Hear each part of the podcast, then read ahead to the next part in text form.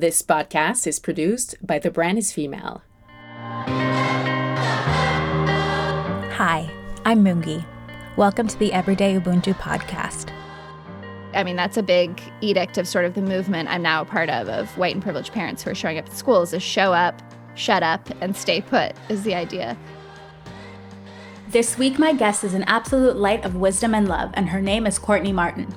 She's an activist, an entrepreneur, a journalist, and a writer. In this episode, we discussed a lot, but most importantly, Courtney's purpose work, the lessons she learned from her daughter's school, the subsequent book that came from that, as well as why she may no longer be identifying herself as a third wave feminist. If you haven't already read about the reductive seduction of other people's problems, I recommend you go read her article after this episode. Courtney has said that her metaphorical happy place is asking people questions, so I felt lucky to be the one asking questions this time. Here's our conversation. Courtney Martin, welcome to the Everyday Ubuntu podcast. I'm so excited to be speaking with you today. Thank you so much, Mungi. It's such an honor to be here. Oh no, the honor is all mine. Um, so I'm going to start with the first question, and it's it's about how our resumes are not a full explanation of who we are as a person. And I know that you have a pretty extensive resume, but I'm wondering what is not on that that you think people should know about you. I love that question. Um, particularly, I'm I'm weirdly one of these like very ancient millennials who have never had a real time, like full time job. So my resume has been circulated so rarely that sometimes people will ask me, you know, like young people I know will ask me for advice about resumes. And I'm like, I'm actually the last person on earth to ask about this. So honestly, I don't know what goes on resumes, but I do think this probably doesn't. Um, it is in my bio because it, it matters a lot to me, which is that I live in this thing called a co housing community. And it's basically this um, community in Oakland, California, where there's nine separate units, so like nine different families. And each of our homes has everything a typical home would have, but then we also have communal spaces together. So we have like mm-hmm. a um, industrial sized kitchen and eating area, a garden, a tool shed, all these things. And I mention that because for me, living into this experience of living communally, which I've done for eight years, was a real leap of faith. It's so un-American in by mm-hmm. nature, but it was something I'd always been attracted to. And when a unit came up in this um, community, my husband and I kind of jumped on it, and I especially jumped on it. I sort of dragged him along. and it's been the most profound teaching for me in community, in um, unconditional love, in like radical hospitality, all these things that I now hold very dear about who I'm trying to be in the world and who I'm attracted to are really rooted in the learning I've done in this community. So I feel like that should be on my theoretical resume that that has never and will never probably exist. well, I read that it was, you know, like your happy place. And when I was reading about it, I was like, oh, this kind of seems like living at like Ubuntu like in the everyday, the way that I was reading about it. But I'll be honest, when I was speaking to someone, I was like, I'm getting a little PTSD because it's making me think of like group projects and university where we're all reliant on each other and like sometimes someone doesn't pull their weight and i'm just like not really good if you say you're going to do something and you don't do it. It's the worst. Absolutely. It and it, it is bad in those ways. I mean it, it requires a lot of grace and a lot of um, like riding waves of frustration with people at different points and mm-hmm. um, you know real talk you're not going to get 25 people intergenerationally and interfaith and interracially living together without some of that group project experience yeah. um, although i will say the art of this kind of living for me has been uh, a lot of wisdom about what to do together and what not to do together, like what kind of expectations to have and okay. what kind of expectations to let go of. So we have we have after the community has been around for 21 years. Like I said, I've lived here for eight. So after that amount of time, you kind of figure out. For example, this is like a little thing, but it, it illustrates it. We do when it's not COVID times have communal meals together on Thursday nights and Sunday nights. We have learned that we will not exchange any money whatsoever um, that it is one household's job to shop, cook, and clean on their particular night. Okay. And then we each take a turn. So it's not like we're constantly figuring out, well, like so and so spent this much money on like a yeah. really nice fish that night. So now we're all stuck paying for it, even though it tasted terrible. You know, it's like we, we've taken out some of the complexity and um, and then we've inserted some grace because you have to be like, if one yeah. family's struggling and they made rice and beans, then everyone's going to show up with a smile on their face and like enjoy yeah. the rice and beans and be loving about it. Um, so we we have really over the years perfected how much group project vibe to tolerate. That's good. Yeah. I mean, I imagine overall, like when you, you know, it's sort of now probably just like second nature to just always put yourself in the shoes of others. Like you're just constantly thinking about other how what you do or say is going to affect other people. Yeah, definitely. And I think it's a real training in um, you know, there's that saying like you you never know what someone's burden that they're carrying is. And I think yeah. in this community, we kind of actually do know each other's burdens to some extent. There's been unemployment. There's been um, an awesome woman in the community had a really severe stroke. So it's it's like a very close up, intimate study and just like human frailty and beauty. And mm-hmm. so, you know, that household who's dealing with unemployment is not going to you know go all out on a common meal night and right. being close to that and and loving on them and also you know appreciating my own stability economically in that moment it's like yeah. it's just sort of all of humanity but but very up close um and then you know I, I i do have children and so that part is a huge benefit is that there's this intergenerational community here that can help mother and, and father and uncle and aunt and and grandmother my kids in a way that i wouldn't otherwise have yeah. Instead of just like the single family, just yeah, yeah. Um, so what would you say that you uh, is your purpose work? Mm-hmm. I'm one of these like incredibly lucky people who at 41 gets to only do purpose work. Um, I write books, I do journalism, um, I write this newsletter, and those different kinds of writing scratch different itches for me. They're like different forms of purpose. So I do know how to do like very traditional journalism, and sometimes I do that, particularly from a solutions journalism angle. So I'm really interested in writing compellingly and rigorously about how things work, not always how they're broken, which feels like mm-hmm. very important to me um, as kind of a balance to the majority of journalism one sees. Um, so that's kind of my like real nerdy, researchy brain that loves to like take a thorny problem and like really wrap my mind around it. I did some series, um, for example, about like the racial wealth gap in this country or about caregiving um, for the New York Times, where I sort of like really dig into it on this broad systemic level and then try to find specific solutions that are worth looking at more closely. So that's like my super nerdy analytical side. But I also do a lot of writing that is more memoirish um, that's about my experiences of like being a human being a mother yeah. being a daughter um, and so that for me is a very profound experience of kind of like noticing my life paying attention to my my feelings paying attention to patterns that i notice paying attention to the like delight of parenting and also the pain and heartbreak of it and and trying mm-hmm. to kind of just be a portal to get that down on uh, paper and that writing people respond to in such a profound way that it feels yeah. very purposeful because it's just like, wow, I kind of thought this was just like me and my own little idiosyncratic brain and heart. And then some, you know, I'll get like a flood of comments or emails about how it helped someone or name something that someone needed to have named. And that's just like makes me feel so in my purpose. And then I do actually a lot of work. Um, which is not as visible because it's it's inherently invisible helping people tell their own stories. So, like helping people craft TED Talks or helping people write op eds.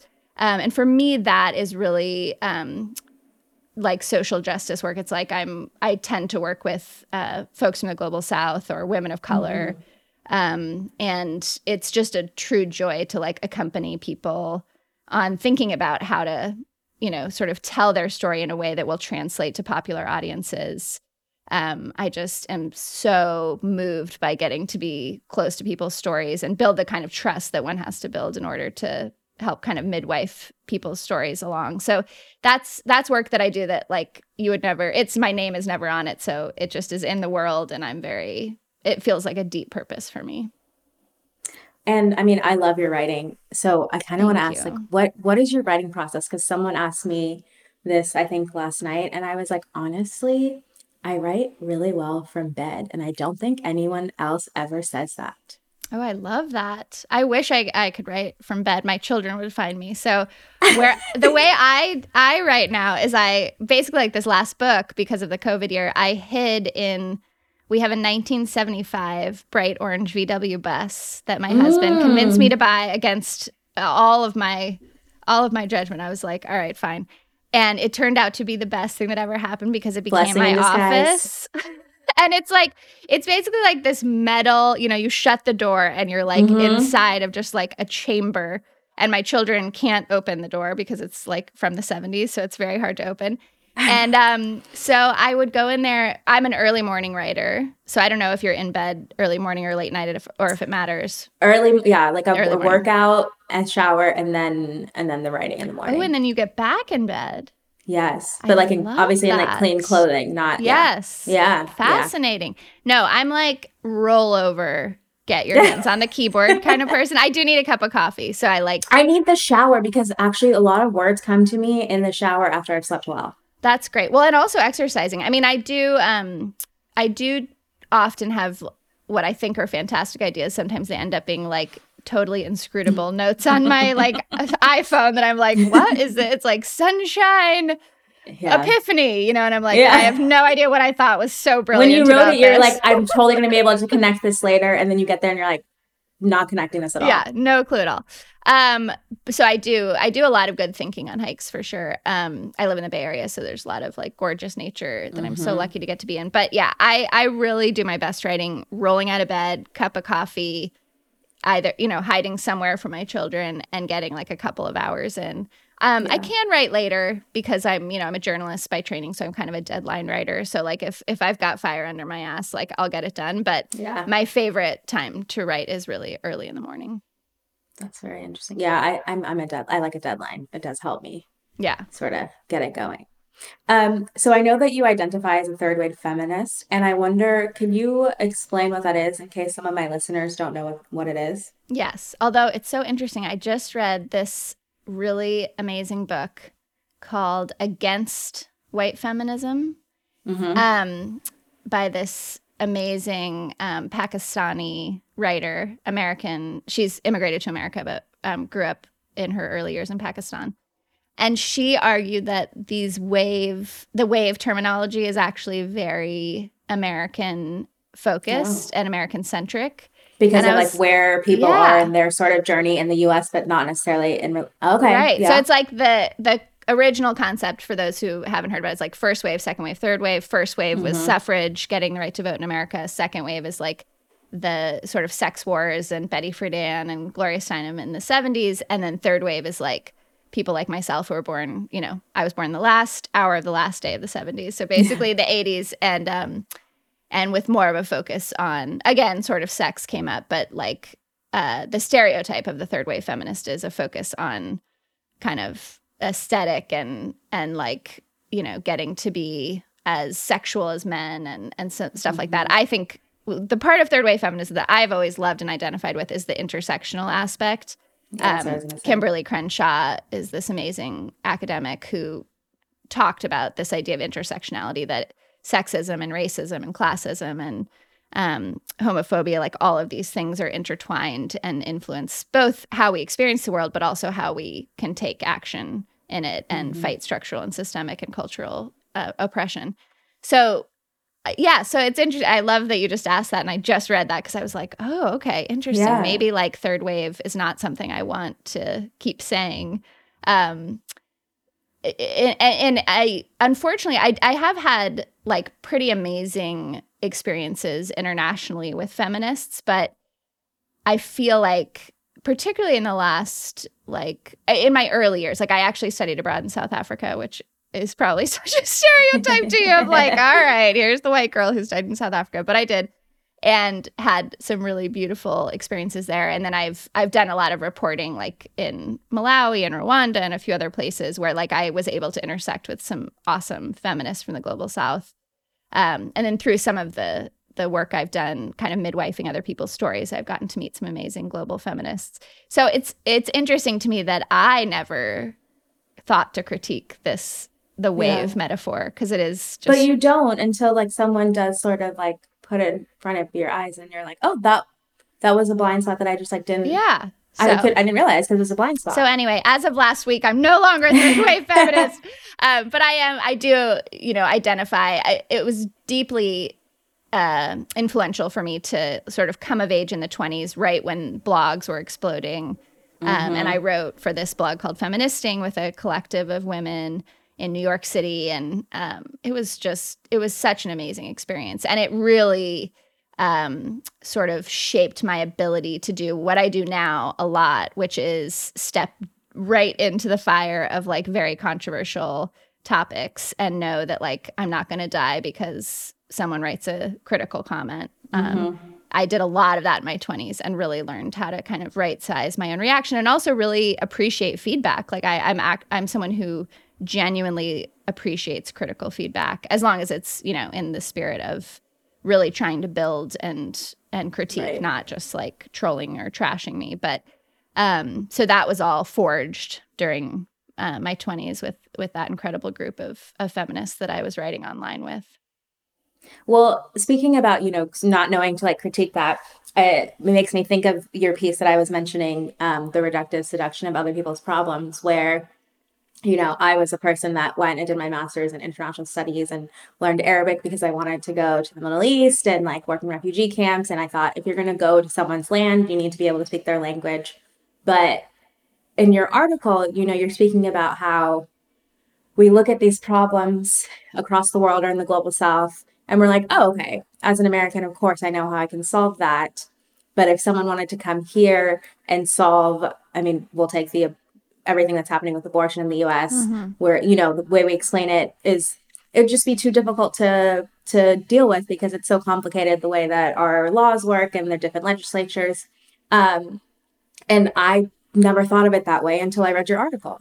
Yeah, yeah. I mean, it's it's the comparative study is so helpful on this particular issue because, um, you know, I opened that piece talking about uh, gun safety mm-hmm. actually and like painting this picture of this like Ugandan teenager who's heard that you know you can get big social entrepreneurship prizes and awards and money for you know going to another country and he's found there's this place called America where they like never figured out how to deal with gun safety and you know he's going to go and and solve the problem um and yeah, it's just amazing how how easily we flatten out the complexity of other people's problems, even though up close and proximate to our own societally, particularly, but even intimately, we like think they're just the most complicated thing in the world. Um, and probably mm-hmm. the truth is somewhere in between, but um, it certainly begs the question why so many American, um, you know, 20 somethings think that they have enough knowledge, experience, expertise to like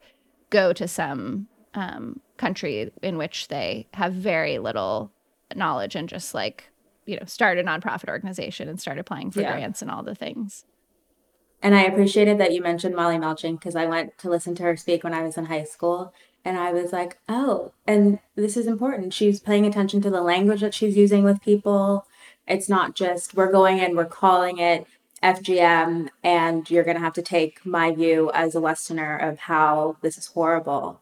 Um, and then sort of the lessons that she learned over time. And I was like, yeah, this is this is how it should be done. Yeah, yeah, that, and also her v- deeply collective lens on things, mm-hmm. as opposed to like individually convincing uh, people to stop a particular cultural practice, understanding that like cultures are embedded in collectives, and that's true in America mm-hmm. too. I mean, this is one of the things that's so hypocritical about the way a lot of Western feminists talk about different places, particularly in the global south, is as if they are like truly barbaric versus like there are a bunch of practices and things going on in the US that we sort of explain away um, while pointing to like, you know, the big bad feminism that exists across the ocean.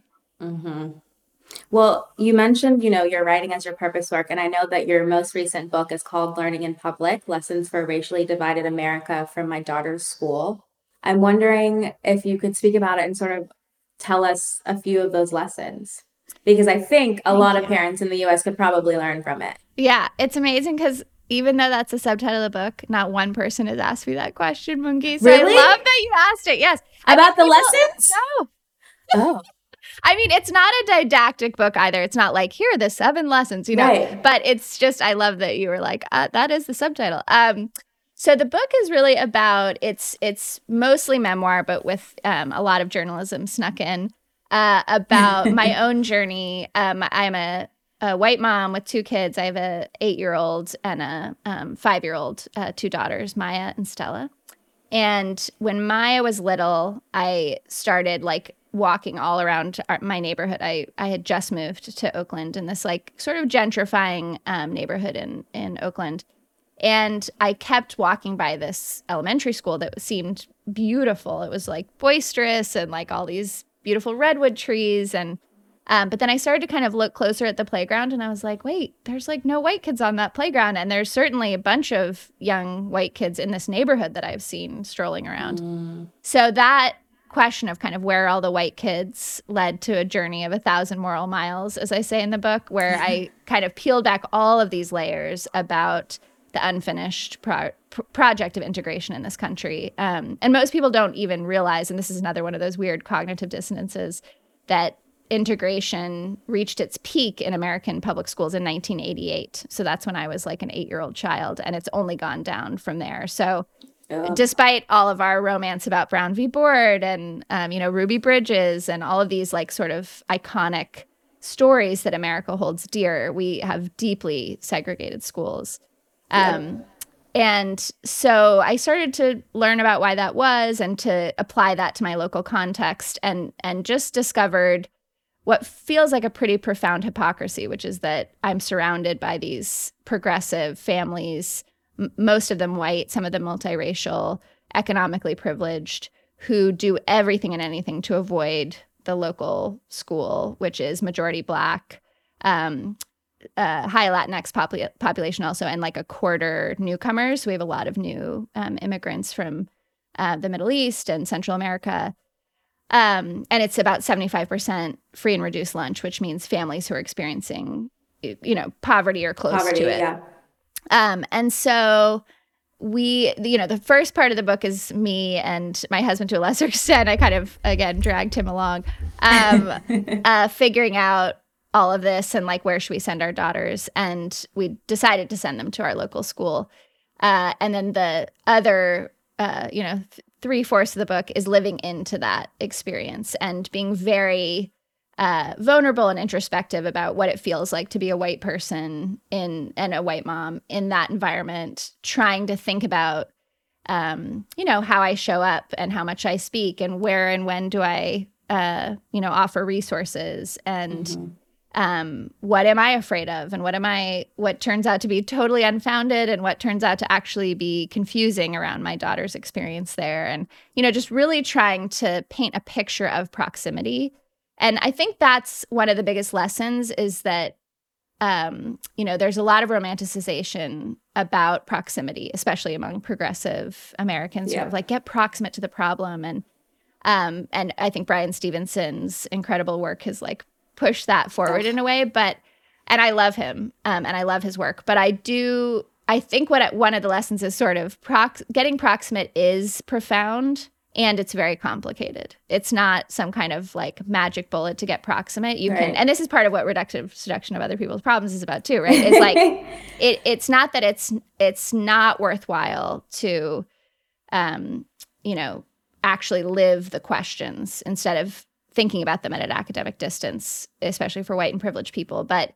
if you are going to live the questions, you're going to have to live the questions. It's going to be uncomfortable at times. You're going to have to learn how to apologize you're gonna have to show up as a real everything. person. Yeah. Yeah. Um, and you're gonna have to do stuff you don't always do. For some people, that might be shutting up, right? I mean, that's a big edict of sort of the movement I'm now a part of of white and privileged parents who are showing up at schools is show up, shut up, and stay put is the idea.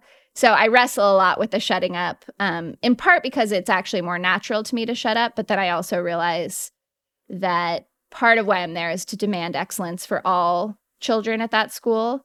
So if my kid is doing okay on standardized tests or learning to read, that's great. But if mm-hmm. the kid who mm-hmm. sits next to her, who's like a black kid from a multi generational family in Oakland, you know, experiencing poverty, is not doing well in the test or is not reading at grade level, that's got to be my business too, in the sense that like this is a collective, this is a community. And so I wrestle with that in the book. So I think uh, the lessons are, are are in part that white and privileged people need to right size our own risk and actually make different decisions, live differently. We can't just like do another book club on anti-racism and expect the world to change.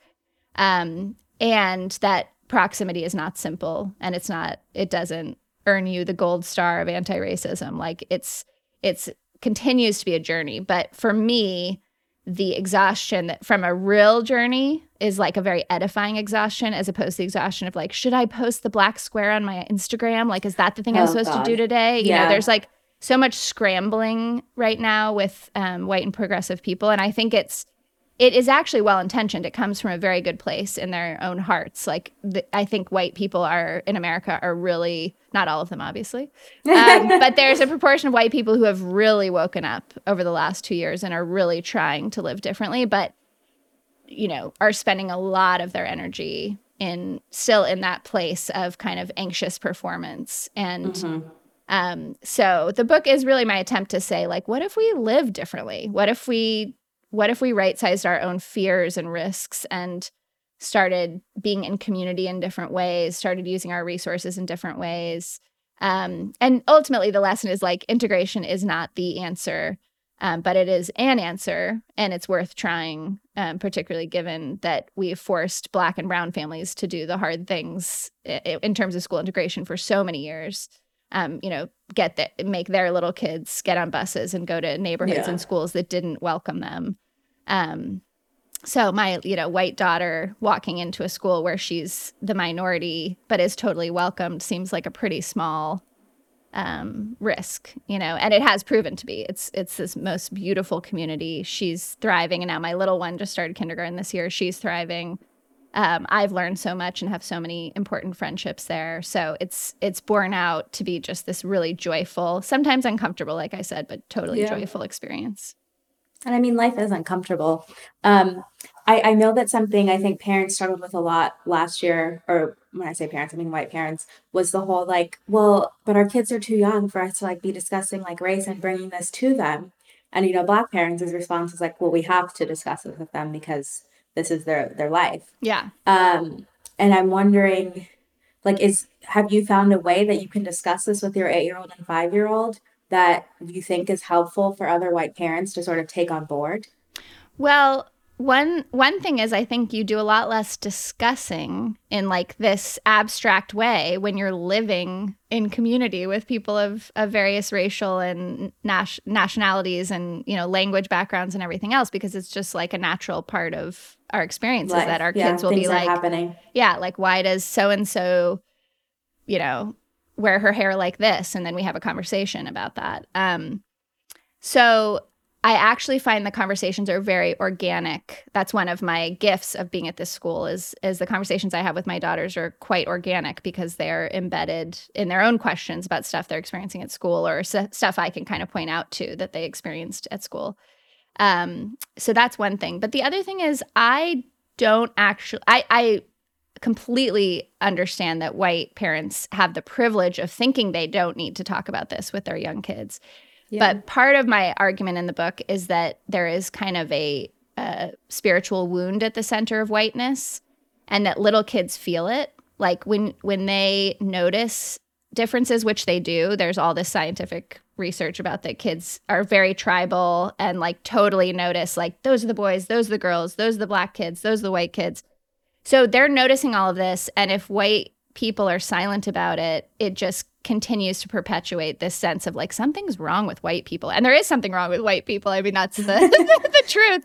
So like how do I my my thinking is more like I feel that it's urgent and necessary for me to talk about race and gender and you know all the things with my kids as early as possible. A because they're noticing it anyway, but B because I don't want them to grow up with this sense of kind of a double consciousness that, like, on the one hand, things seem really fucked up. On the other hand, yeah. like everyone around us is compartmentalizing it to say, like, it's not really our fault somehow that we have a house and like no one else does around the block. Or, you know, we in Oakland, we have a huge unhoused population.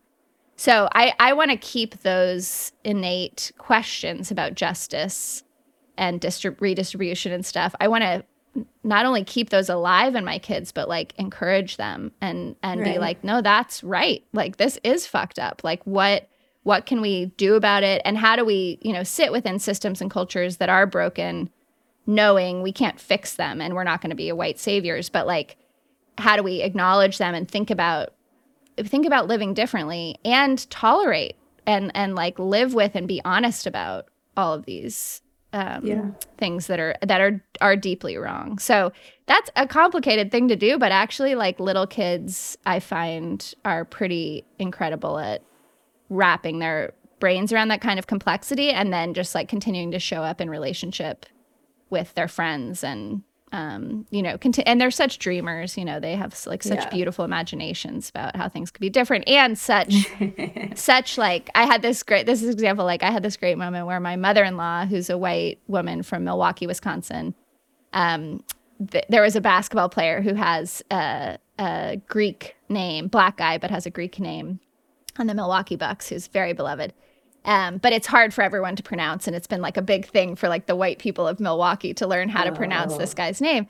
And so we were talking about his name, and then and um, my mother-in-law and my um, daughter were playing checkers, and my mother-in-law says to her like, "So do you have a lot of kids at your school with um, like different sounding names?"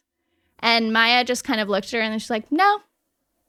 And I realized like because Maya doesn't even have the reference. Yeah, for like what that would mean. Yeah, she's like, yeah. I mean, these are the names that she's yeah. Yeah, there's like Barack and like Gordon, and you know, like there's like all of these like variety of names, but to her, yeah. they're not.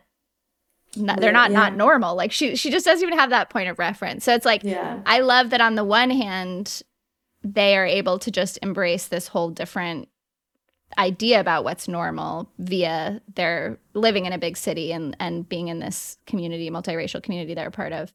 Um, on the other hand, we're not pretending it's this like perfect melting pot and like everyone at school is equal. So we're like having real conversations about, well, like, for example, I'm making them eat school lunch, which they're like so mad about. And and they're like, why? And I'm like, because everybody at your school gets to eat the same lunch and then it doesn't create like the same sense of difference. It's not very fair if you show up with, you know, your like seaweed packets and you're like, mm-hmm. I'm I'm actually terrible at packing lunches. So that's the other helpful. secret. Yeah. but if I were to pack a lunch, I know that it looks I've learned now that like that's this moment of proximity that really points out difference to the kids because it's like some of the kids are getting the school lunch because their parents mm-hmm. can't afford to pack their lunch and then my kid is showing up with this like you know in in a more romantic version it would be like the bento box of whatever. And um and so that's like something they know now is like nope we're gonna eat the school lunch. It's like i hope i want the school lunch to be better for everybody and like i'll keep yeah. fighting for that. But like um so those are these lived moments where they get to bump up against some of these questions. And i i think like you said life is uncomfortable. Like i want them yeah. to grow the muscles to to know that and to adjust to that and to think critically about different choices they make. Um, and I don't think that's going to happen. Uh, you know, I think that's kind of what leads to the reductive stu- seduction of other people's problems, like the 25 year old white kid who thinks they know everything because they haven't bumped up against this stuff. Whereas if you bumped mm-hmm. up against it, you're like, oh, no, I, I get how complicated these questions are in a lived daily way. And I don't think we give kids enough credit. You know, my mom like always says, like you, like kids do see difference. It's just they don't necessarily like put these values on right. the differences that we do. And they learn to put these values because of us, because, you know, they ask a question and we make that face like, oh, God, don't ask that. And that's, you know, what they're learning. Exactly. Um, and yeah, I'm like, we could just learn so much from them, actually. Yeah, totally. Well, I I write about this in the book, but I've had all these little moments with my kids where like there's this one book series called Fancy Nancy that's like this little white girl mm-hmm. who like and yeah. I hate it. I like abhor it. And my daughters love it and they're always like, "Please read Fancy Nancy." I'm like, "Okay." And they know I hate it, but they like So, one night they my older daughter was like, "Please read the Fancy Nancy Stargazer." It's this one about her camping out in her backyard and looking at the constellations. And so I read it begrudgingly. And then the next night, she, I'm, you know, closing the door to put her to bed. And she's like, Hey, mama, do you know why I asked you to read Fancy Nancy? And I said, No. And she said, Because Fancy Nancy calls that constellation the Big Dipper, but Harriet Tubman called it the drinking gourd when she was leading the slaves out of slavery, Mrs. Minor Tommy. This is her transitionary kindergarten teacher. So she wasn't even in kindergarten yet. Oh and oh I was trying to figure out why does Fancy Nancy call it that? And Harriet Tubman called it something else. And it's like, here I was being a total asshole, being like, I don't want to read Fancy Nancy like yeah. this snob. And she's like, you know, figuring out she's this, trying like, to learn ontological puzzle about like slavery and language and like so it's like and you know, I don't I'm very careful about like I'm not presenting my daughter as some genius. It's just like this is what happens when kids are in schools where they're having hard conversations when they're little. Is there yeah. like because a lot of people would say like you taught a four and five year olds about slavery? It's like yeah.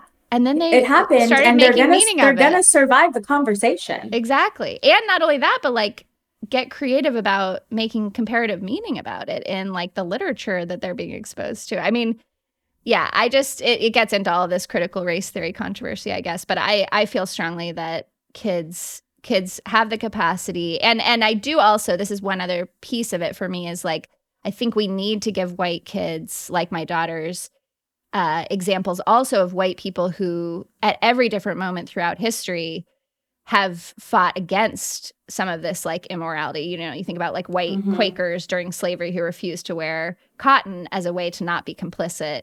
Um, yeah. Or like Anne Braden is this amazing figure in Louisville, Kentucky, who bought homes during redlining um, for Black families under her name and ended up going to jail for it. So I I do think it's important that our white kids see you know whiteness is is not only about depravity like th- that we have to face up to it and it there's plenty mm-hmm. um, for us to face up to and we can be different we can make different choices we can like use our power differently so that they feel that sense of like okay i want to be like the anne braden um, uh, of of what of my time whatever version of that it, right. it might be and i know that you know i know that your writing is is sort of an, a part of activism, but I also know that you do your activism in other creative ways that A was like warming to my heart because these are things that as a black person, I'm like, yeah, this is what we all should be doing. But I think that some people don't know to do it. And I wonder if you could speak about your activism. Um, for example, like when you were asked to be on an all white panel and how you respond to that. yeah. So I I don't do all white panels. Um, I always say, like, is there a person of color on the panel? If there isn't, then I will suggest one to replace my invitation. And or I'm happy to join if if they want to add more people of color. But obviously, too many people on a panel is is like death by panel. So that's I'm fine to step out um, if that's the case. Um, and also, I just try to think a lot about how to share opportunities that I have. Um, like with this book that I had just come out, there's this uh, important person at kind of the center of of the narrative, who is my kid's TK transition kindergarten teacher, amazing Black woman educator, born and raised in Oakland, and she contributed so much to my own growth and my own knowledge um, that I feel really uh, clear that I want her to be speaking next to me whenever we can do that. So like we've done a podcast together and Mm-hmm. Um, you know, I've helped her work on an op ed of her own. And so, like, I think a lot about um, sort of sharing either speaking opportunities or just giving people that I write about, because that's inherent to my work, the chance to speak on their own terms, whether that's in an op ed if they want to or in other ways, and, and be supportive of them. And I actually find that people are like the sort of uh, hosts, like people who invite me to speak on panels or or give keynotes or things like that are often very receptive to this. And so it's it's not again white people right sizing their own risk. Like I don't tend to get pushback. I, people are really intrigued and like, oh yeah, I'd love to hear from her. Like I loved her part mm-hmm. in the mm-hmm. book. That would be so interesting. Um, so so that's just a, a very small thing. But now that it's part of my mindset, it's a really nice thing to kind of walk around in the world with. Yeah. And I wonder, um, you know, the, the last year has been a difficult time for every everyone, even if, you know, we have roofs over our heads and and have incomes. What has sort of sustained you in difficult moments?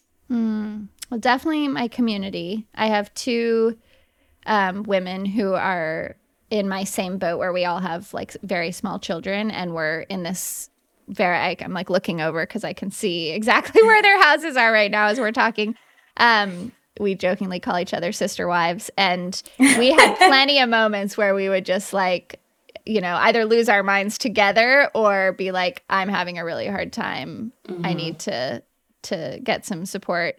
Um, so those two women completely got me through. I'm so lucky because one of them happens to be an educational psychologist. So she's like literally oh. a child oh. psychologist. I could be like, oh my gosh, Stella's obsessed with death. Like, is that okay? And she's like, yeah, it's fine. This is totally normal. This is um, the age that they, they ask all the death questions. Oh, yeah. It? Oh, yeah, yeah. yeah. And my Stella, she's like, oh, she's just this, she's got a massive heart, heart and I think somehow some like deep ancestral connection because she just, she feels death. She wants to talk about it a lot. She mm. even tells us she is a, is sad she didn't get to know people who died before she was born and she'll like name them and we didn't even know she was like listening to us talk about that person. She must have met them before then. I mean, do you believe that? I I believe that if the child comes after someone has passed, they probably met them like in the interim. Wow. All right, I'm gonna carry that with me because it does feel like something is going on with her. That's if, like, yeah, if like deep. someone's name sticks with her, I feel like that's someone she's probably met, and like so she feels their like spirit or something.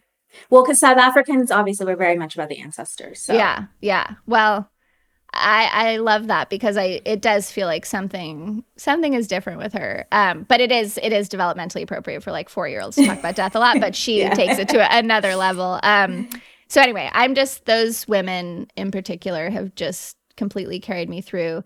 Um, my writing has really helped me so much. I mm-hmm. I started my newsletter before COVID began, but I wrote through it, and uh, my readers were just like so generous. And, you know, mm-hmm. I would write about different sort of inchoate feelings and patterns I was noticing, quite unsure if it was going to be of service to people, but hoping it would be. And I've had so much feedback that it really helped people feel accompanied at this completely bizarre apocalyptic moment. Um, yeah. And that's one of the gifts of of a newsletter is I don't have to pitch anyone. Um, and it would be so hard to pitch the kind of stuff I write. Sometimes it's like, I want to write about like how it's like to be alive is to notice small things and also to know your kids could die any minute. You know, like the stuff I'm writing is so yeah. random and like emotional and interior and spiritual and like any editor in like a traditional journalistic framework would just be like, "What? What's the news peg? This is like so bizarre." So I'm very grateful to have that space where I can just do my weird, weird stuff yeah. and and people respond. Well, speaking of your newsletter, it's it's called Examined Family, I yeah. think, mm-hmm. and I saw that it was something about, you know, people who get all twisted up inside thinking about the brokenness of our world. And I was like, hello, that is me. Um, you know, I see something like some sort of injustice and I like want to cry like my stomach is in knots. Um, Speaking of your and, ancestors, you've got that like ancestral lineage of outrage. Yeah. And, and like feel it in my body. And, yeah. And so I was wondering like how how do you tell people or, you know, in the newsletter advise people to sort of keep living and loving and being humble and brave in this fucked up world. Well, I mean, my first thought is like, what other choice do you have? But I think it's like we have to to depend on on each other. I mean, I'm you know such a collectivist. I'm always encouraging people to think more collectively and and sort of get out of their own way. Um, I think mm-hmm. when I feel really overwhelmed, it's often because I'm being too self focused as opposed to kind of right sizing whatever's going on with me and like yeah. figuring out how I can move with people. Um, but I also, I really, and this fits again into this reductive seduction thing, I really believe in local community, local action, like the power of local. Mm-hmm. Um, it's not that I'm not interested in scale or interested in in global solutions. Um, and I deeply care about issues that are you know, for example, right now, access to vaccines, um, you know, things that are not affecting me immediately. Yeah. But I I just feel like the wisdom of taking responsibility for like your little piece of land, your little mm-hmm. life, your little family, you know, in our case, this school, and pouring yourself into those places in in a thoughtful, very committed, long term way um, is so strengthening. So even in these moments of dread and apocalypse and pandemic and climate change, you know, and I can get very down and and feel very worried about not only my own future but especially my daughter's future. But I think when I can kind of dig in locally and and feel like, well, come what may, I'm yeah. I'm going to keep showing up in this in this space in these spaces and I'm going to keep you know strengthening my daughter's ability to be resilient and think collectively and and that's where I'm going to find meaning. Um so I think that's part of it. And then, you know, just like joy and pleasure and delight. I mean, part of like these sister wives who got me through the pandemic was also we would like play 90s hip hop and R&B in the courtyard and like embarrass our children by like having random dance parties in the middle of the day and um so I I just get, you know, a lot of strength by just continuing to focus on pleasure and joy and and friendship and laughter and you know, my husband and I got a really uh, amazing ability to laugh at each other throughout the COVID year and like make fun of each other. And I think that's how we stayed married. And um, yep. so it's it's that light and dark piece, right? Is like holding holding on to all of it in order to keep yeah. going. What would you say is your greatest fear for humanity?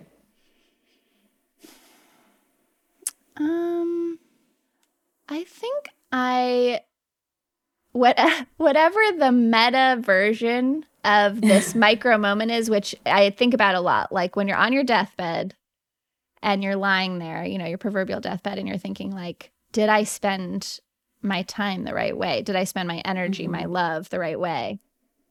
Um, I think collectively, we if like we're thinking about the whole world on our deathbed, the answer is no. You know, yeah, like yeah. capitalism, um, you know, con- consuming so much yeah. stuff, like taking up more than our share, um, particularly, you know, this American context or like a white American context. Like, I don't, you know, I think that is what is my biggest fear is just a real confusion about what matters and how to feel alive and mm-hmm. feel like we matter as people. And so I guess that's part of the bet with my writing being so personal is that like I'm I do believe there's a connection between the two. Like I feel like if if I can personally get in touch with like that deathbed feeling and think like would I care if my daughter went to like the best quote unquote most highly resourced elementary school when I'm on my deathbed or would I be thinking it's really cool she had this like beautiful multicultural community that she was raised in. Yeah. Um I'm pretty sure my deathbed answer is the latter, right? So it's, and then that can lead me to these bigger questions of like, do we really need, you know, to travel as much as, you know, I'm thinking about even from a work travel perspective, how much we traveled pre pandemic? I don't think so. Like, I think we yeah. can, there are things we need to do to like limit and focus locally and find joy um, in smaller moments that would be good for the whole planet that we can do in our individual lives. Um, so I guess I guess I just fall back on this sort of like deathbed metaphor of like how how do you individually assess what you do on a daily basis according to that, and then how could we collectively, societally think about that? It's very interesting. No one has said that, so I'm gonna I'm gonna think about that now. I didn't know I was going to say that. I, I, I don't know if that works, but we can no, it does. It does. It. it does. It totally works because I want to think about it now. And then also, what is your greatest hope for humanity? the opposite, right? Is like yeah, being on that deathbed and just being like, wow, I got to be alive at all. Like, what a gift. And like, you know, I know I spent my energy and my love in these beautiful ways. I, I, um, hosted this conference multiple years. I'm really, it's funny now that I'm thinking about it because I talked about Stella being obsessed with death. I'm kind of obsessed with death myself. so she probably comes by it quite honestly. But I um I hosted this conference a few years in a row called End Well, which is really beautiful um day of talks from people who are innovating in and, and serving those in the death and dying and palliative care community. And mm-hmm. um, one of the speakers uh, gave this incredible talk about soundscapes in hospitals and like the sounds people hear on their deathbeds. And oh. one of the questions she asked us was, What is the last sound you would want to hear? And it was such an amazing question. And I immediately knew like my daughter's laughter is the what I would want to hear. Um, but and so I think that is like my wish for humanity is like you know to be able to either individually or societally like be at the end of our lives and and just feel like what a deep profound gift it is to be alive at all and yeah. feel really good about the way we've loved on others the way we've been loved and um, you know, like to hear whatever that last sound is for you, which I think is so symbolic of like what actually matters or what gives yeah. you comfort and pleasure and beauty. And and that's kind of the point of being here too, right? It is justice for sure. Um, but is also just your ability to be present enough to experience the beauty of being alive at all. Oh my God. This, what would be your last like, sound? Do you know? I don't know. Maybe my husband saying that he loves me. And like, oh, yeah, so nice. Probably something like that. It's okay. He doesn't listen to the podcast, so he'll never hear that. we got to get him to listen to this episode. now, the point is actually not him, but you, right? Because like next time he says that in passing, you'll I'll be like, yeah. oh, that w- that is the thing. Because sometimes I yeah. hear my kids laughing now, and I remember that talk, and I'm like, oh, hear it, hear it, hear it. Like really take it in because yeah, like enjoy it. Yeah. Yeah. Oh my goodness. Oh, okay. Well, I could literally keep going, but me too. Thank you so much for coming thank on the podcast. Thank you so much. It's Let's been stay so in touch. great. Let's oh no, I would touch. love to. I hope you enjoyed this conversation today, and don't forget to hit subscribe and give the show a rating and review wherever you enjoy your podcasts. Follow me at mungi.ingomane on Instagram. I'd love to hear from you and get your feedback on the show. I'll be back in a week with a new episode. Thank you for listening to Everyday Ubuntu. Thank you so much for listening to a podcast by The Brand is Female. I'm Ava Hartling, and this episode was produced by our team. Sound engineering by Isabel Morris, research and production support Claire Miglionico, marketing and digital growth Kayla Gillis, and partnerships Natalie Hope.